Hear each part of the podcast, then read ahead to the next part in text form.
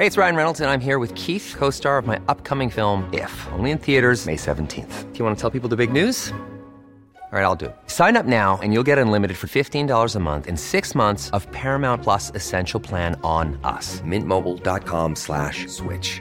Upfront payment of $45 equivalent to $15 per month. Unlimited over 40 gigabytes per month. Face lower speeds. Videos at 480p. Active Mint customers by 531.24 get six months of Paramount Plus Essential Plan. Auto renews after six months. Offer ends May 31st, 2024. Separate Paramount Plus registration required. Terms and conditions apply if rated PG.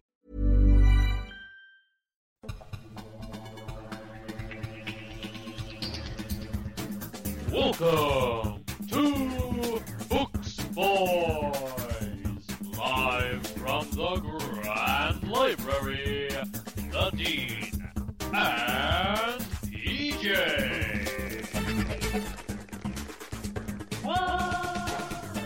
Guys, keep calm and read your tickets. Uh, PJ, we're using the Anna Karenina method here.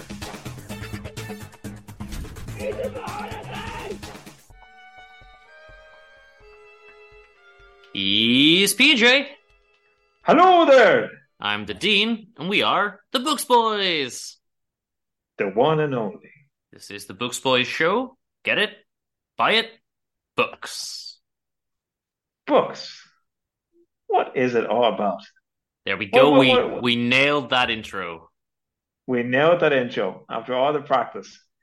And uh, but honestly, seriously, what is a what is a book actually? Uh, so I've been trying to investigate it, Mhm. and so I've gone past the toilet section and and the supermarket. I believe it might be in the salad section because they're made out of trees, right? You know, books are made out of trees, right? It's made Good thinking. Good thinking. Yeah. So I thought maybe between the salads, you know, I'm a, I'm a big uh, salad eater myself. Mhm. Maybe between the lettuce, there might be verses T.S. Eliot's and you know all the good boys. Now, PJ. I'm I'm not I'm not happy here.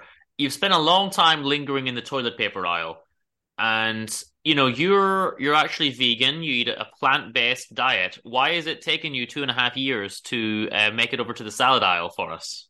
Well, I think the thing is, I might have been eating the books.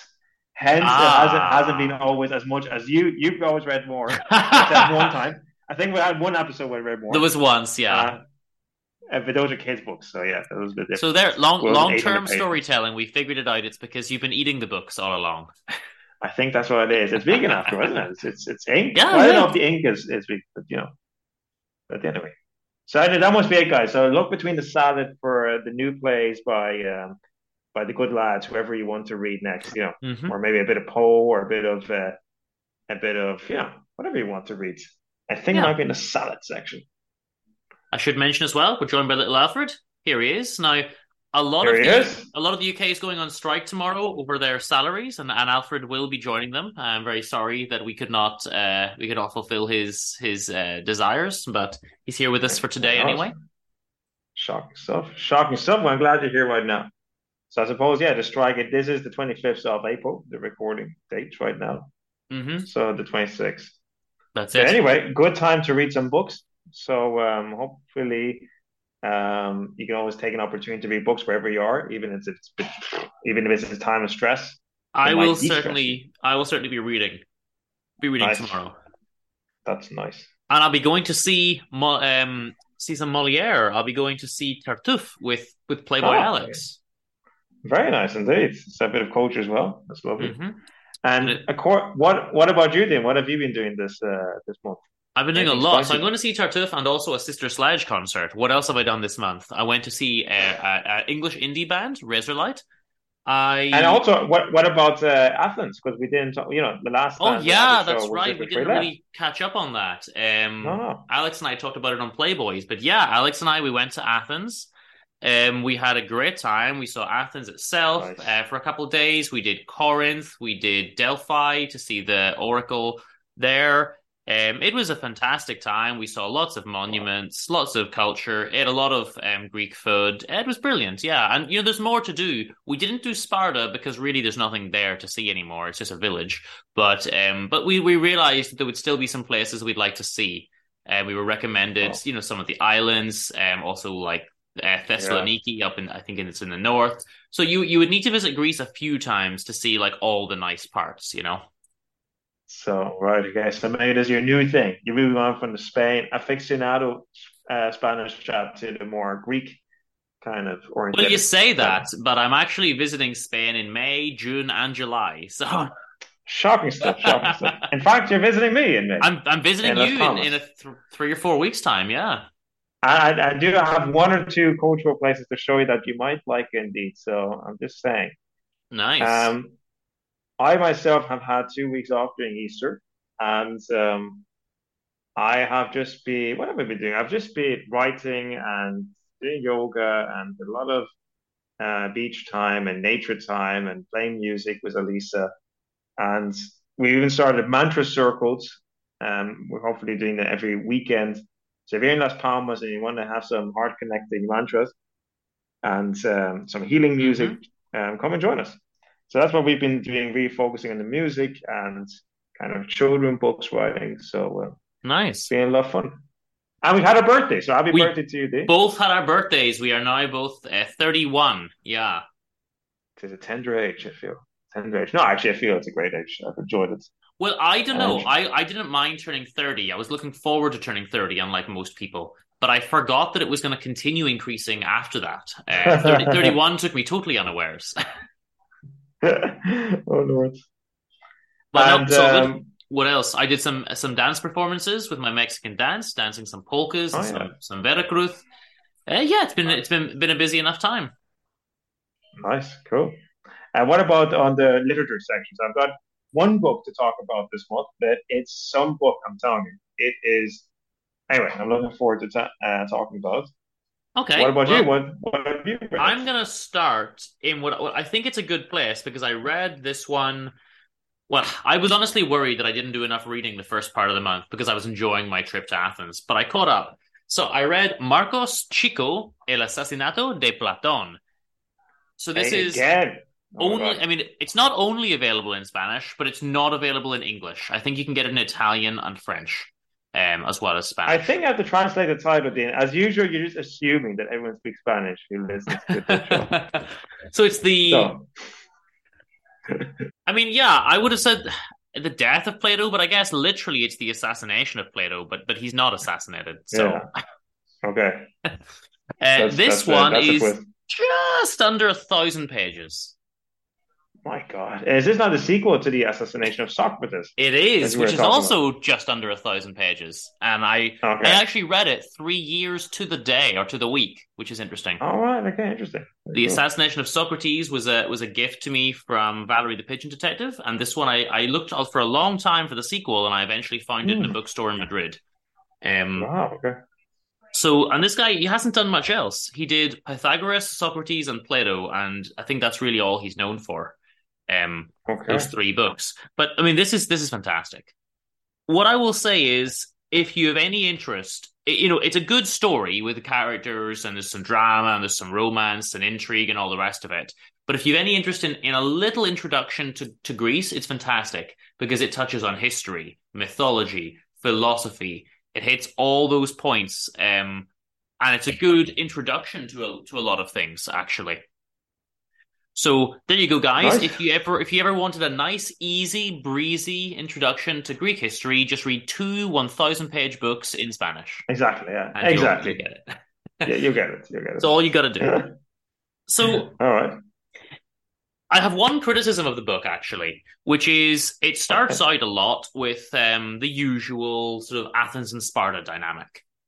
And mm. then, as you would expect, I guess, with history, Sparta became less relevant Thebes became more relevant. So it switches over. Thebes becomes relevant in the book.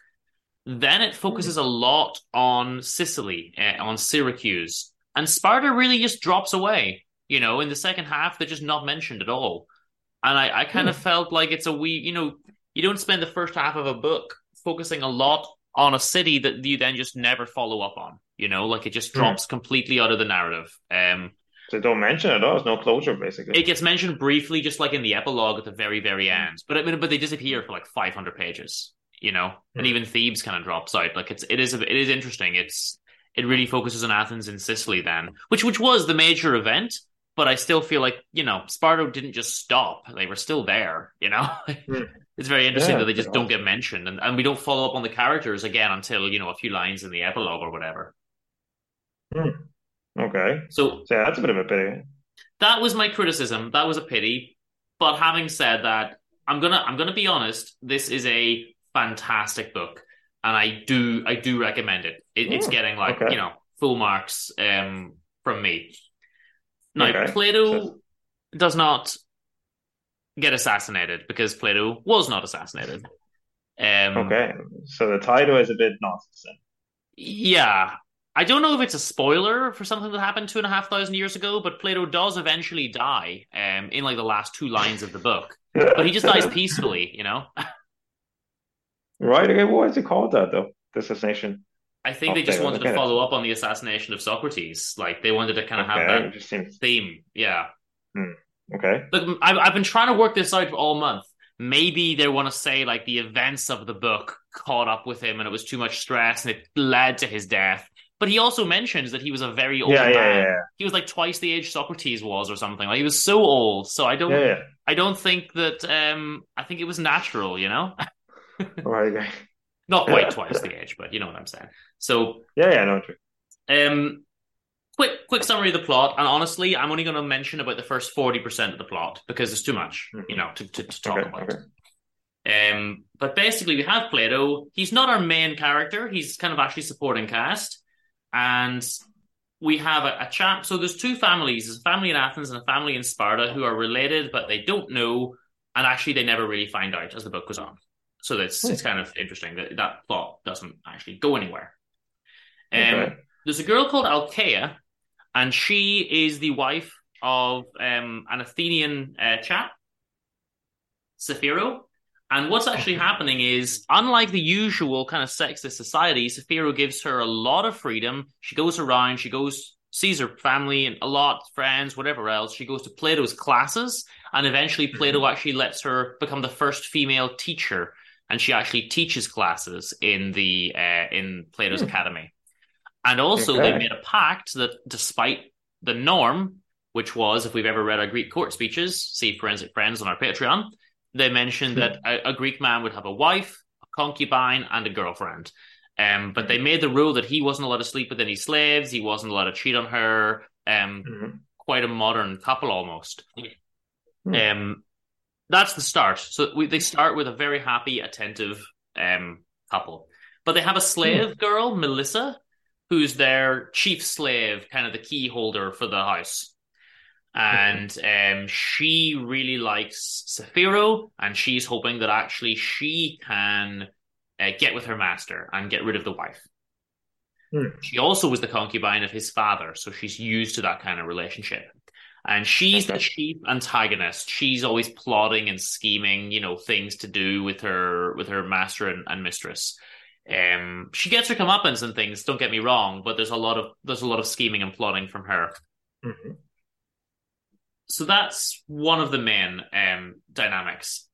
The main dynamic in Sparta is well, we, women were respected in Sparta for their ability to produce warriors, but we have a family here Mhm. where a woman has is producing daughters, Mm. and where her husband is a giant brute of a man who basically beats her in front of the kids and is just horrible. So that's the the opposing uh, dynamic. Okay. Okay.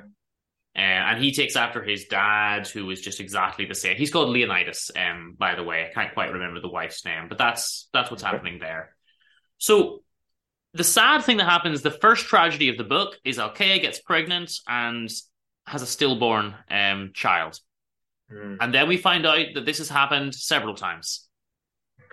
And they actually tell her you, you can't have kids anymore. Like this one has done too much damage to you. It's you, you can't you can't have kids. It's done. Sorry. Hmm. And she says, Well now he's gonna you know, we, we said he would never cheat on me, but now he might because I can never give him an heir. Mm. Um, but Yeah, actually, in the beginning, the husband's perfectly honorable, and he doesn't want to cheat on her. He says, "No, we're going to stick." You know, and everyone says, "Look, that Melissa's really sexy," and he says, "No, I'm sticking by my my vows." You know, so he's he's a good chap in the beginning. Um, I'm not going to go into all the ins and outs of it, but basically, their entire relationship falls apart. Not that far into Mm. the book, and it's a shame. and they grew estranged, and he's you know getting off with all manner of slaves. She is. Um, they actually take in a cook to work for them, and she ends up actually dating the the slave actually like having a proper affair with with the slave so the, the whole thing falls mm. apart and i really turned on her um and i feel bad for it because i misread something. So it turns out the reason she's having these abortions or these stillborns is because melissa has been poisoning her every time she's pregnant oh no but i misread it and thought she was doing it to herself um, uh-huh. because later she says i'd love to have a child with the slave so I thought she had done all of this, but I misread it and I had to go back and I realized that I was being way too harsh on her and she's actually it it didn't happen that way at all. Okay, okay. That's a whole different kind of story. Yeah, yeah because I, I completely flipped the book and I had to go back and be like, this something's yeah, yeah, not adding up that's here. What happens. that's what happens. Yeah, so reread the stuff, guys. Um, but so that's okay. that's their tragedy. And sorry, I made a mistake. I need to correct myself. The husband is called Calipo. The cook slave is called Saphiro. Okay. Ah, right. Um, a lot of this story is around Plato going to Sicily. That was something that Athens did, and he actually gets oh. imprisoned there. Um, by Dionysius. Now, I've read Plato's letters to Dionysius, by the way. You can read these, they're extant. Um, and he was trying to create the philosopher king. So he had this theory that if, right. if a philosopher was also the tyrant or the king, you would have perfection, basically. Um, so right. they try. Dionysius, unfortunately, is not playing ball, but they think his son, um, Dionysius Jr., might be willing to play ball. And, and Dion, his uncle, is over there, and Dion is a pupil of Plato's. So he's teaching him hmm. philosophy mm. from birth, essentially. And they and yeah. then so they think, well, your dad imprisoned me, but I'm going to go over now that your dad's dead, and I'm going to make you the philosopher king. And shock mm. horror, he gets imprisoned again. so he goes to Sicily twice and gets oh, imprisoned man. twice because tyrants don't want to give up their power, you know. And once they get yeah. the power, no matter how good their intentions were, it just doesn't work. Doesn't doesn't work that way. And they, you know, Dion gets exiled and everything like that, and it, it, there's a lot of politics involved. But it's good to learn the history, you know. Yeah, yeah. And really, so for, the, you know, Go ahead. So for a history, so for an ancient history aficionado like yourself, it's a great book, but maybe not for the average reader who's maybe not too interested. But I think it's a good introduction, you know, because it does it in a, a two thousand page introduction. but it's fun, you know. It's a fun oh, novel. No. It's not reading Thucydides or something that's maybe a bit drier. Like it is actually an okay, yeah. novel. Yeah, yeah, I know what you mean. Okay, cool. So it does a lot of historical uh, kind of portraiture. Okay. Yeah in terms of the Spartan family, because they drop off from the narrative, not a lot happens there. Really, the um the brother-in-law, so the, the husband's brother ends up um having an affair with the wife there, and then it just kind of just drop off the, oh, off no, the narrative. Yeah. It doesn't really go anywhere. Yeah, yeah, I mean, like it seems a bit too much now. Yeah. But I mean, there's a lot going on, and I really only want to touch a few points. But yeah, I mean, yeah. there's some horrible scenes of of violence and you know uh, sexual assault and all this kind of stuff. Altea has a brother who's an, an addictive uh, gambler who gambles away all of his money, steals from his dad, Eurymachus, gambles away his. So the brother's Eurymachus, sorry. Uh, the dad is Piraeus, Piraeus, something like that. But he, he gambles away all his money, steals from his dad, gambles away mm. more money, um, actually bets his ancestral home. Mm. And of course, the guys say, that's fine, you sign off your ancestral home because your dad might live for years. And then the next day they go to kill the dad, you know. So um, and they get his home. And, and of course, actually, gallantly, Plato rides to the rescue on horseback and, and breaks it all up in a, in a scene which I find hard to believe um, for, for a philosopher. But Plato gallantly comes to the rescue in a, in a very dashing um, dashing scene. But sounds like fan fiction now. Sounds like something you, something you could write because you're such a big fan of Plato that you just you just get over overhead and just start imagining Plato like some kind of musket, musketeer. Yeah, that's a very musketeer-like scene when he comes into the rescue. Sounds like sounds like something you would write. You just like you know, in a, in a, in a moment of Dumas and and Plato absolute devotion, you just wrote a, a Swashbuckler um, a, a novel about Plato. Yeah, I can see. I can see. So the last thing I want to say is the two things that massively drive the plot are that Altea actually finally has a baby, but not to her husband, to the slave. Oh, no, no, no, that's too much spoil. But again, I'm only covering the first like less than half of the novel. Maybe that's slightly later, but she has a husband with a slave. What's very important is her husband stops being Mr. Good Guy and he actually Mhm. becomes the tyrant of Syracuse after Dionysius. Mm, Then he gets completely corrupted as well. Okay. And in, in desperate attempts to get over to see her master that she loves, Melissa puts herself through all manner of tortures to, to get over there. So I'm going to leave it there. But there's a lot. I mean, I always, although I love the history and the philosophy, I love the romances and the action and the drama with these types of characters. This book Okay. g- gave me basically everything that I could have hoped for in a novel, you know? There you go. Like, so you're you're happy. You're happy man. You like you enjoyed your two thousand word, um, Yeah. two thousand page, um, epos. Yeah. There's a couple of nice little moments where they say, "Oh, here's Plato's star pupil, a young Macedonian chap," and of course it's, Yeah, Arist- yeah, it's then you know. Aristotle, you know. And um, there's another point where a young man's getting educated, and it's a certain uh, Philip of Macedon, and Mhm. Philip says, oh, "These guys are educating me, but I have an idea." What if we don't have Athens or Sparta or Thebes? What if uh, Macedon becomes the uh, the leading power in the Greek world? Hmm. Um, and of course, that's Alexander the Great's father, Philip of Macedon, um, who started Hmm. that work. So it's it's always nice when these books give you those little, you know, it's not even really relevant to the plot, but it's just these little in references to be like, ah, you could have almost Hmm. written a sequel about that if you'd wanted to, like you know, Yeah, yeah, yeah. these characters. I really like that. Yeah. Cool. But I think Pretty without simple. without going into like too many spoilers and everything, I think that's really the best place Okay. to stop. Um, a lot of the characters aren't that likable because I mean Plato is, but he's not even really the lead. You know, Altea is Hmm. likable, but then she's and her husband's likable in the beginning, but they both kind of get a bit bad and they're cheating on each other and everything else. The Spartans aren't Hmm. really all that likable. The one person who's likable, actually, and Melissa's the villain. It's actually the slave, the cook slave, who has a brief relationship with Melissa before turning to her his master. And Mm. when she's in love, Melissa's actually nice for a few months. But yeah, the and vulnerable. But the cook, um, Saphiro, he's the only genuine nice guy, and he goes through some more deals as well. But he's the only genuine Hmm. character that you actually really like and you root for. I think as the novel goes on, everyone else has. I mean, it's believable, right? It's based on history, and a lot of these people have their pros and their cons, and they start good and turn bad, just like Hmm. real people would, you know. Um, Another cameo is from Diogenes, and Diogenes Oh, nice. goes to a dinner party the and then just pees under the table on their legs, and uh, this is the guy who said I thought that seems that doesn't seem uh, time accurate, right? I thought he's from um, Alexander Great period. I thought Alexander Great comes to him and say uh, says, "What can I give you?" And Diogenes says, "Step aside. uh, You're blocking the sun." Or am I getting some philosophers that's wrong? true. I would need to look it up, Yeah. but I can't be bothered. But I think that Diogenes was old at that point. Also, it Okay, could it have been a, another Diogenes? But then no, I don't think so. And no, I, no, I, I the guy who just doesn't care. look it yeah. up. Yeah, I, I- but Well, yeah, he he wouldn't care. He wouldn't care either. So that's the whole point. That is funny. It has a same camera it. Some of the saddest scenes for me were actually the gambling scenes, where you see this guy, they keep giving him free alcohol and getting him to gamble away everything he has. He's borrowing Mm. money and they let him get into massive debt with them. They, they're letting him gamble Wow. for free and build up debts to the house so that Oh, they can okay. then blackmail him and kill his father and everything else. And those are some really sad scenes, you know? Okay, okay.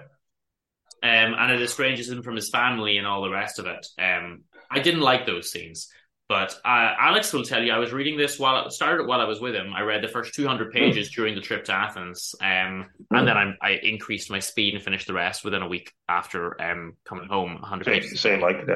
Yeah, fan- Nice. fantastic, fantastic book. Uh, and there's some photos on our Instagram at Books Boys Podcast of me reading this on the Acropolis beside the Parthenon. So Brilliant. And what what did you read after that? My next book I read, I thought, look, I couldn't read another 900 page book, right? I read a little book Right. that's only 100 pages, What? and it's called Stop it. Brexit Unmasked. All right. Yeah, you wrote to me about this, but I couldn't. I couldn't make my. Uh, yeah, I couldn't get, get an opinion about it. So, So uh, this is by a chap called Albert Kemp. Um, he's in his Okay. 90s. He's an elderly gentleman. He's, you know, he's got military service and everything like that, but he's never written a book before, and he just decided he wanted to do almost like this is his public service. You know, Hmm. it's a short book. It's 56. It's about 100 pages.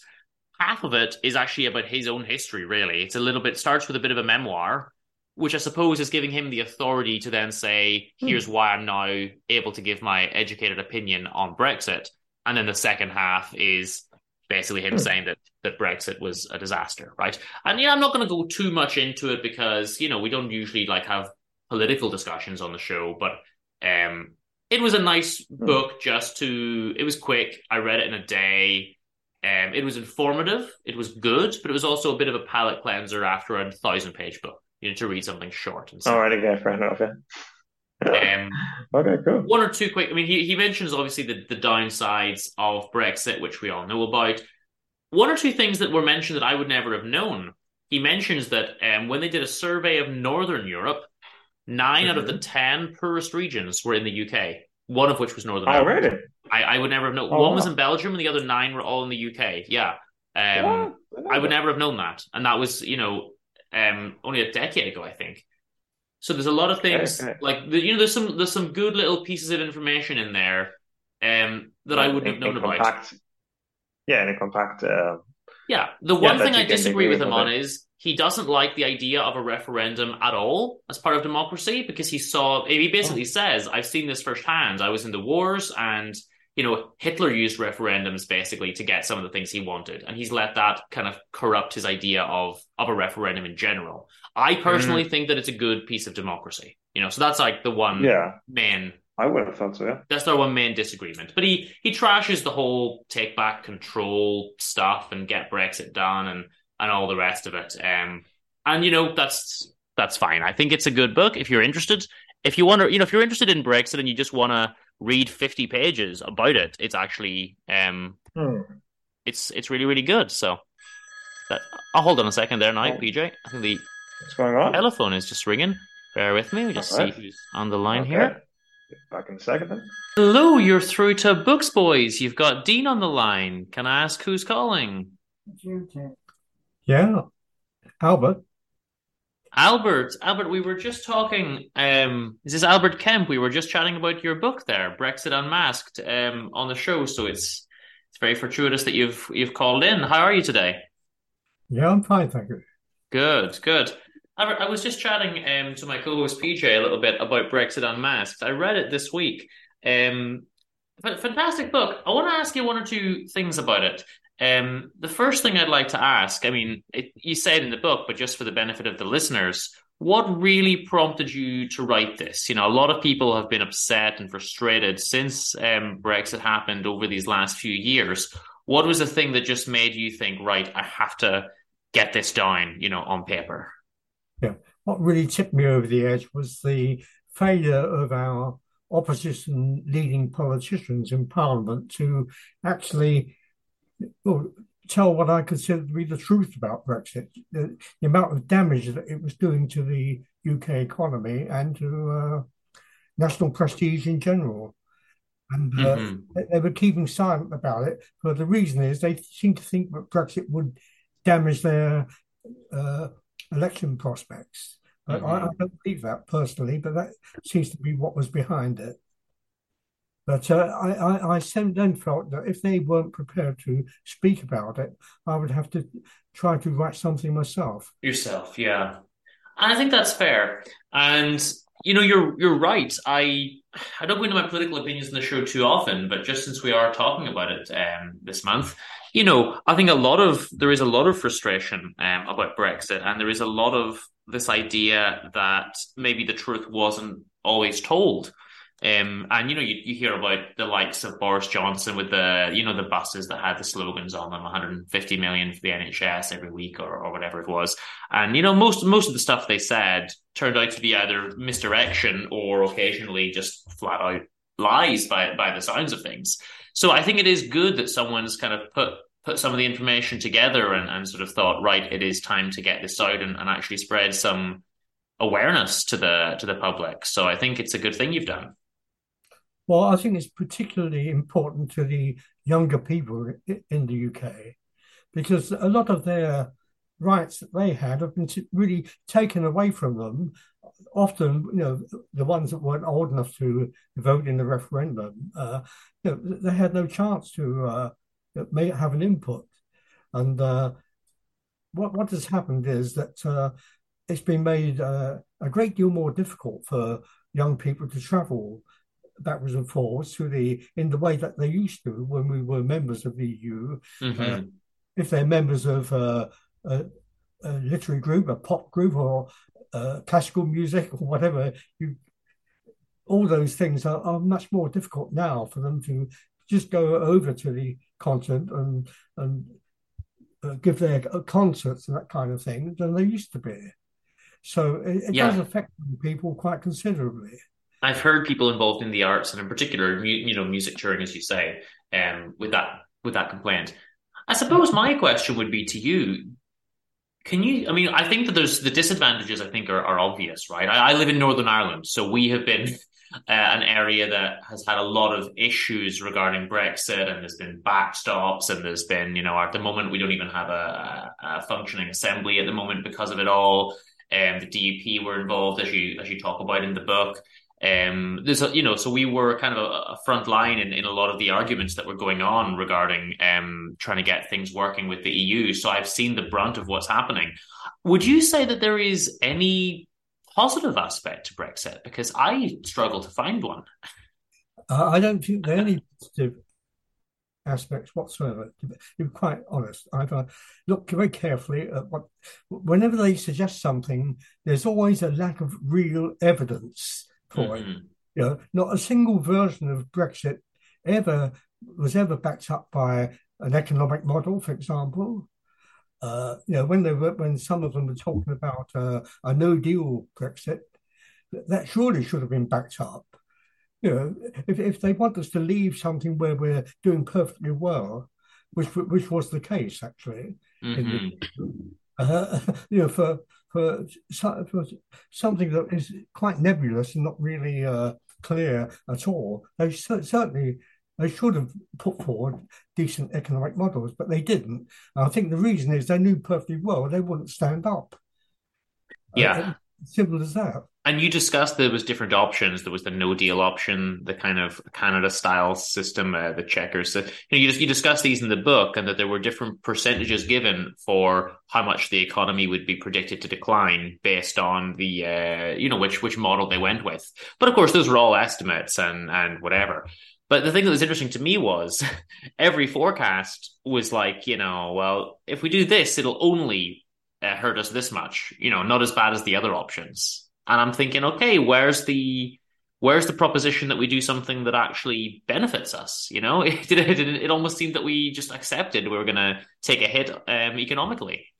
Well, I think uh, a lot of people, uh, you know, they uh, during the referendum campaign, the Brexiteers were it really uh, concentrated on trying to make it appear a very simple matter and, if possible, a one subject thing. You know, like uh, and they they got on to eventually uh, take back control, which was take back control of your borders. And uh, they tried to, which wasn't accurate at all, actually, but in point of fact, a lot of people believed it. And uh, they concentrated on that, and far more people w- went along with that than uh, any other form, uh, any other any other reason. Uh, and uh, in point, it was as I had suggested in earlier correspondence. Uh, it, it didn't hold up at all because uh, quite certainly we needed uh, the EU uh, workforce that were coming here, and it was it was a kind of workforce that could come, do the jobs, go back to you know go to another EU country. Yeah. But you know, it's quite flexible. Whereas uh, what we're having to do now is important people from much further away, and uh, in many cases they, they won't want to leave the, UK at the end of the their sessions. You know, Yeah. I, I You know, thought- yeah, It's interesting you say that, uh, Albert, because I, I remember when COVID hit, and obviously you talk about that in the book as well, but when COVID hit and we had been doing Brexit, and, and you know, a lot of Europeans were discouraged from coming.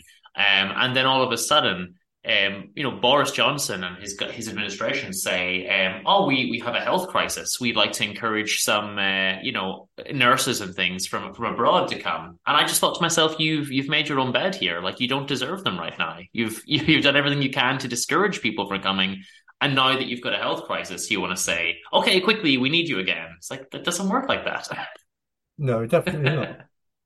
no, you're perfectly hundred percent correct there, and. Uh, there was no no real uh, understanding uh, by the public at large of the benefits that we were getting from being in the EU uh, it, because they simply weren't being told. They, uh, the only kind of uh, publicity that the EU ever got in our uh, national press, for the most part, was you know, that uh, published it was detrimental to the EU. nothing uh, good was hardly ever said about it. Mm-hmm. if you talk to people uh, about the four freedoms you know we had with the uh, with our access to the single market, for example, the most people their just eyes would just glaze over.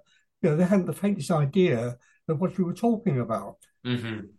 So there was a widespread uh, it's not ignorance at all. It's just that they, they people had never been told. They just didn't know uh, that uh, just how important it was uh, to our economy.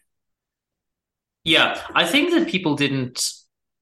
I've always felt like we didn't talk a lot about the EU until Brexit, you know? And it's interesting. When I go to other places in Europe, I've seen European flags. I hear people refer to themselves as Europeans, European citizens. I've never heard that here.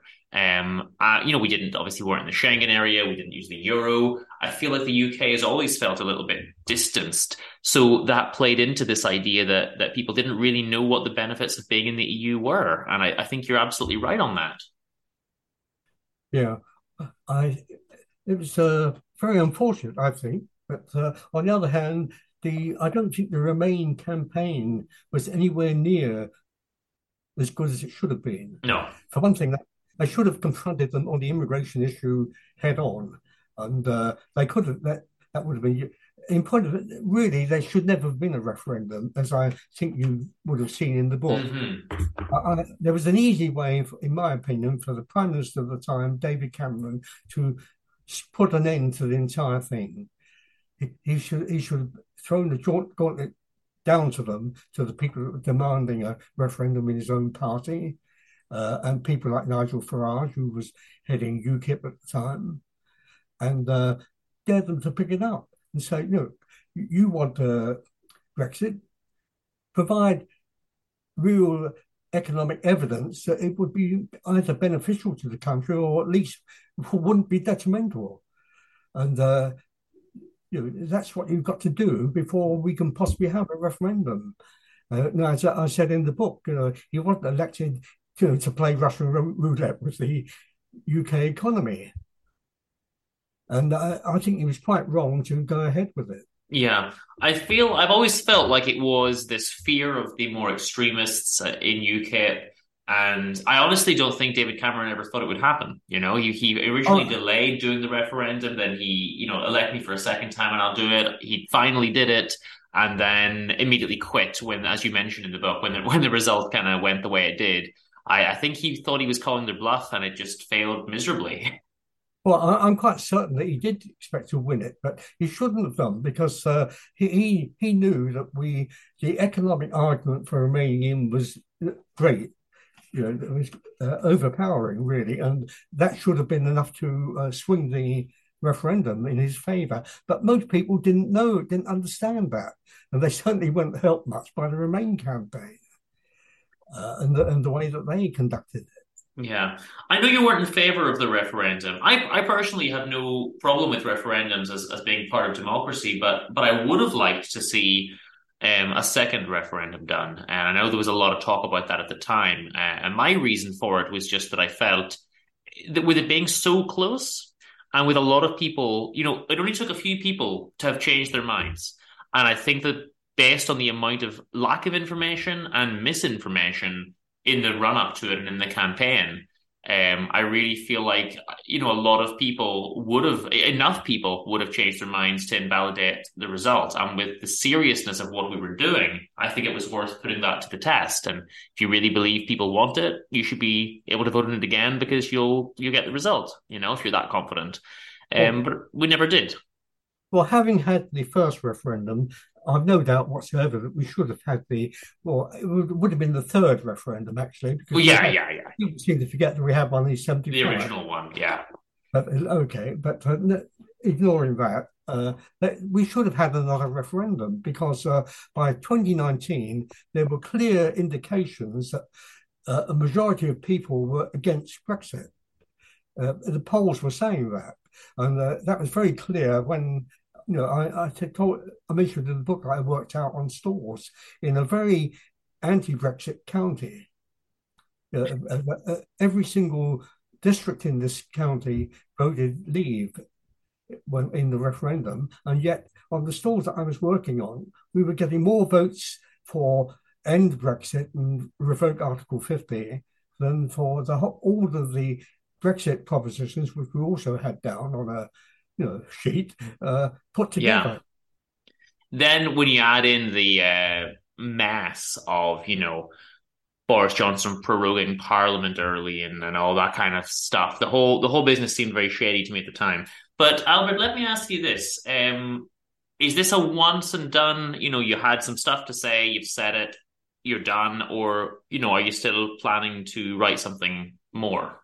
Well, to be honest, I'm 95 now, and uh, I really haven't got the, you know, the incentive and impetus to mm.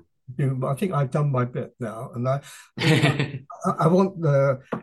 I would like this to get a decent airing uh, among uh, a few people, quite a lot of people, particularly the younger generation. Yeah, because uh, you know uh, they're the ones that are are being affected. Uh, but the entire country is obviously uh, the economy would have taken knocks, let's be frank about it, from the uh, COVID and from the uh, Ukraine situation. Yeah, yeah. But nevertheless, what, when we had a good, firm economic base, we could take those in our stride and, and, come out after, you know, after a period of time and we'd be back to uh, a decent uh, position again economically. But uh, by destroying what was our a, a, really good position which we had. Uh, people don't seem to understand that it was being presented also in, by the Brexiteers as a as a either or either or situation where you could either trade with the EU or you could trade globally. Well, this was absolute rubbish. Of course, of course. But, but you mentioned that, yeah. People didn't understand that. A, a lot of the people I spoke to had no idea you know, that, uh, and uh, the tragedy was that the EU referendum was written just at a time when some very major trade deals that the EU had been years in the uh, negotiating were, were, just about to come on stream.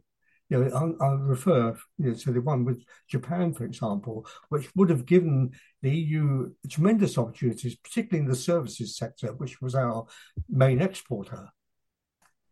And uh, yeah, in, in point, instead of that, of course, we had you know countries that had uh, opened up uh, manufacturing plants in uh, cars and uh, pharmaceuticals, that kind of thing. Uh, major countries all, all queuing up to, to leave, basically. Uh, and I think Nissan only has only remained because they've given it such a good sweetener, you know, to compensate for the um, amount of tariffs that were going to be put onto their cars if they tried to export to the uh, EU. Uh, that uh, you know, that is really what's persuaded them to stay. Otherwise, they would have left as well. Yeah, it's interesting because I do sometimes feel like I'm living in a in a country that went from being very strong and respected on a global stage to living in a country that is essentially in decline. You know, and that's kind of and if that's what the UK wanted, then I guess they've only got themselves to, to blame in a way. But again, I do feel there was a lot of misinformation and everything. But look, let me wrap up. Um, I'll put a link to the book and to your, you know, where people can go and buy it and things like that uh, in the show notes. But uh, we ask every author one question, and I'll ask you this question. Um, aside from the book you've already written, of course, if there's one book that already exists and um, that you wish you had been the person to write, what would it be? Uh, well, I, I like the uh, book from uh, Suez to. Uh, hmm. Well, it's really in this. I, I I would be interested in writing historical uh, accounts of, uh, and uh, that that's really what interests non mm-hmm. is what interests me most. And uh, they, I saw read a really good book, uh, which was took us from, from uh, the Suez fiasco back in 1956 uh, up until uh, you know, the Brexit, leaving the EU. Mm-hmm. I thought it was very well written, and uh, I would love to have written it. Okay, very good. Well, Albert, it's been an absolute pleasure having you on the show. I enjoyed the book, and I think you've definitely you've done your service. I mean, you mentioned in the earlier parts of the book the you know working in the, the home office and serving in the, in the military and all the actual service that you did for us um, uh, a long time ago. But I think this book is a very recent contribution, um, which I think that you should be commended for, um, and, and for putting some important messages out there. So thank you very much, and uh, thank you for calling into the show. Well, thank you for giving me the opportunity to air my views. No problem. Take care. Have a good evening. Bye bye. Well, there we go. Thank you so much. And unexpectedly, early in the show as well, Albert Kemp calling in to chat about Brexit Unmasked. I do recommend oh. the book. And as I said, he's thanks very much. 95 years old. Oh, so a lot of respect for writing that, yeah. Yeah. PJ, why don't we hear from something you've read? Well, let me tell you about a beautiful book, and you might remember who this chap is. It's Dino Buzzati. Remember when after my Italy trip, um, when I came yes. back and I talked about Dino Buzzati's short story? I do. And, I vaguely uh, recall. Yeah, so it was the the, uh, the boutique of mysteries. It was a short yes, I, the title I do remember. Yeah, so Dino Buzzati is an Italian writer from the 30s, 40s, 50s, 60s, 70s, and yeah, I, I just really love the short stories. There were some stories that really stayed with me, including the Seven Messengers, where basically a prince decides to look for the limits of his father's kingdom, and he just never gets there. But he doesn't stop either. He just keeps going because he thinks it's going to end soon. And he sends back messengers, seven messengers, and they just never come back. Uh, well, they do come back, but eventually it takes 20 years for the next one to come back. He's out of contact with his family. It's said in old times.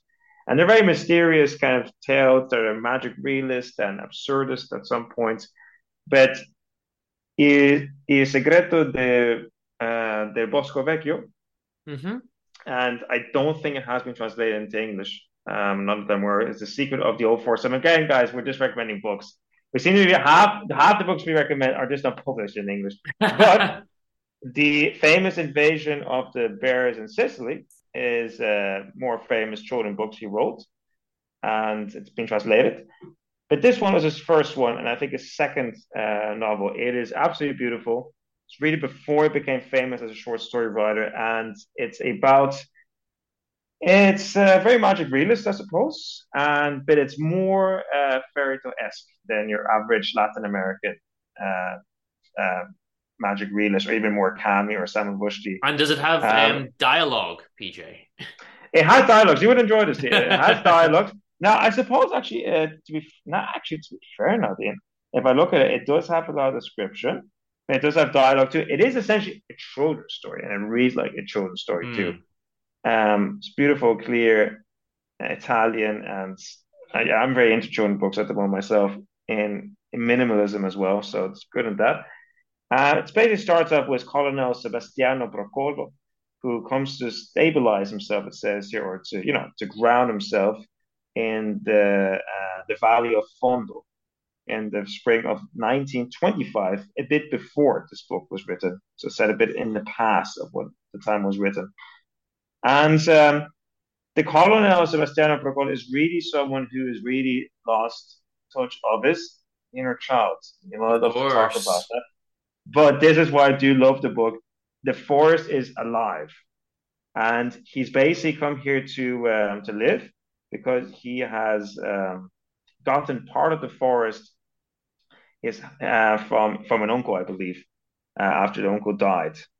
Uh, however, the larger part of the forest is now owned by the colonel's nephew. And the problem is the nephew Benvenuto is just a lovely kind of innocent um, soul, really. You know, no, he doesn't want to harm or use or abuse the forest or take advantage of, of its resources. But of course, the colonel being an adult, that's basically the message here, does want to take advantage of it. Mm-hmm, mm-hmm. However, it's um, and the colonel is kind of like a person you would expect from a, an adult existentialist novel, like Albert Camus or Sartre. Someone who's very distant from himself. You have no idea really what he's feeling. There's a lot mm-hmm. of observational descriptions of him. He's essentially the protagonist, which is odd because he's also so clearly not the protagonist. But it's just it's he's the person that spent most time describing, but he doesn't really do anything. He's kind of okay. like trying to do stuff, and with the forest, and the forest is just always overpowering him because it's alive. So he's always trying to cut the wood or or change things, and it just doesn't end up quite working because everything's alive. So everything's being personified here. In the wind, uh, the forest, it's like the trees, even the house where he lives in. Sometimes things talk there. And there's also a, a tyrannical mouse living there who wants to keep a mattress for himself. There is a lot of, you could almost say, cute kind of animalism going on, except it's not really cute. It's not even that the animals are always that nice, as you would something expect from a children's animal, uh, from children's animal book, I suppose. Um, the character I like probably the most, I do love, I do love Procolo because he's such a distant chap, and at the same time, emotion stirs up with him from time to time, and he doesn't mm-hmm. allow it. He doesn't kind of allow it, so I kind of find it very interesting. Um, that's his story, basically. I haven't finished it, by the way, so I can't spoil it. Wouldn't spoil it. But essentially, it's him trying to take over the forest, and it's it's a bit futile. But a more serious thing happens, I suppose, and this is kind of more the what gets you going if you feel a bit maybe bored from the pastoral scenes. He does want to kill the nephew. So there's a brilliant chapter which just ends with the phrase, and then he realized all of a sudden he actually wants Benvenuto dead. It's a bit of a surprise feeling for him. He just wants to get dead. He wants to, I suppose, the main reason is he wants to get the whole forest for himself. But I also think he might be jealous of him because the forest loves the child. Well, the animals they play with him and everything. But everyone is distant to um, Sebastiano. And now here's where it gets interesting. There is a wind called Matteo, the wind Matteo, Evento Matteo, mm-hmm. and he's used to be the wind of the valley. So it used to be kind of something like a mayor or kind of, or at least uh, more of a dictator, really, because he wasn't that nice a wind. He kind of was very strong, destroying things. And so they managed then to lock him up in a, in a, in a well. However, Sebastiano releases him with uh, making him promise that if I release you and make you free, you will do whatever I, I say. And Matteo promises. And Matteo is delighted. He's free again. And he immediately sets off to, to kill the boy, almost immediately, because that's what uh, Sebastiano wants. But he realizes then quite soon he can't do it. He's too weak. He hasn't exercised, I suppose, for, for a while. Okay. And then it doesn't help that there's another wind who's already in control of the valley, and he yeah, and, and, things happen, and he's obviously not as respected then in end as he is anymore. And this is what's interesting because this is set just before, or maybe actually, I don't know, Mussolini was in power. I think it's just before Mussolini gets into power, and you can see that both Sebastiano Procolo is a Mussolini figure. Okay. But I would say that Matteo is not Mussolini. Matteo is just your average, strong kind of working man who gets influenced by fascism right, and then right, does right. what the fascist tells him. So Sebastiano Procolo has no muscle, but he just dictates. And, and it is it is easy to get influenced by the, these systems and you know by by the societal movements and powerful speakers and things like that. So we always have to allow a little bit of um, empathy for individuals. I think sometimes. Exactly, but what I love about the book, I'm not sure it's going to end yet, but it is beautiful just that the the things the forest say they do try to help the man. They kind of forgive him and the wind constantly uh, in their naivety and stupidity and they just go and they just kind of always show it the book just shows though that, that nature will always you know nature versus uh, nurture large you know nature will always prevail.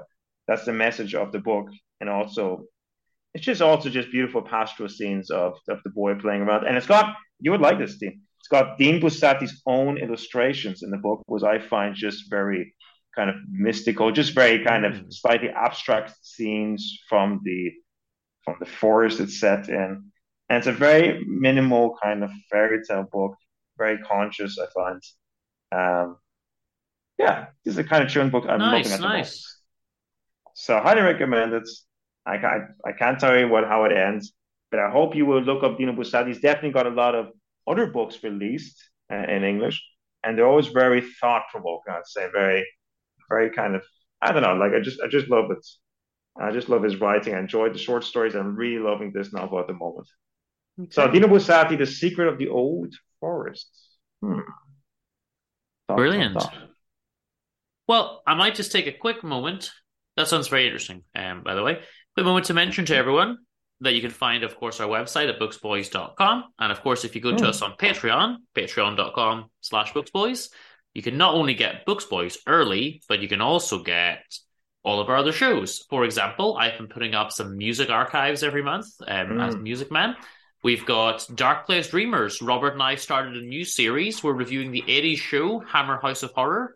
And we've um, got a couple of episodes released. I think we've recorded four episodes. Um, and of course, Alex and I were still working on Playboys. We're doing our ancient Greek plays, and we finished a few comedies, and we started our first tragedy, which was Prometheus Bound. Um, and Ooh. we might do a little bonus episode to review our, our performance of Tartuffe that we're going to see tomorrow. Um, so you might get that. Nice. See how we feel. Co- cultural I'm you. Mm-hmm. Very cultural. And I suppose while we're talking about it, I might as well play the little um, ad that we have for oh, the yeah. Patreon. Sweet, let's dance. Let's dance. Oh yeah. The fact that will be oh, yeah. true. Is PJ. Hello there. Now, PJ, what have we learned about Shakespeare? Hello. Dark Place Robert. I'm playing Alex. Doing all right. Glad to be here again. So I'm giving you those nicknames. I'm not a fan of that one. well, that's where people will know you from. That's why you're gonna know me from that one. But let's carry on anyway. Hello there. Can you hear me? Join us for Shakespeare reviews, Spanish plays and poetry, rockstar interviews, film reviews, Dark Place Dreamers, and more. Patreon.com slash booksboys. There we go. And I actually did a new film fellows as well, reviewing uh, Ricky Gervais' Life on the Road. So nice content. Hey, it's Paige DeSorbo from Giggly Squad. High quality fashion without the price tag. Say hello to Quince. I'm snagging high-end essentials like cozy cashmere sweaters, sleek leather jackets, fine jewelry, and so much more. With Quince being 50 to 80% less than similar brands. And they partner with factories that prioritize safe, ethical, and responsible manufacturing. I love that. Luxury quality within reach. Go to quince.com slash style to get free shipping and 365 day returns on your next order. Quince.com slash style.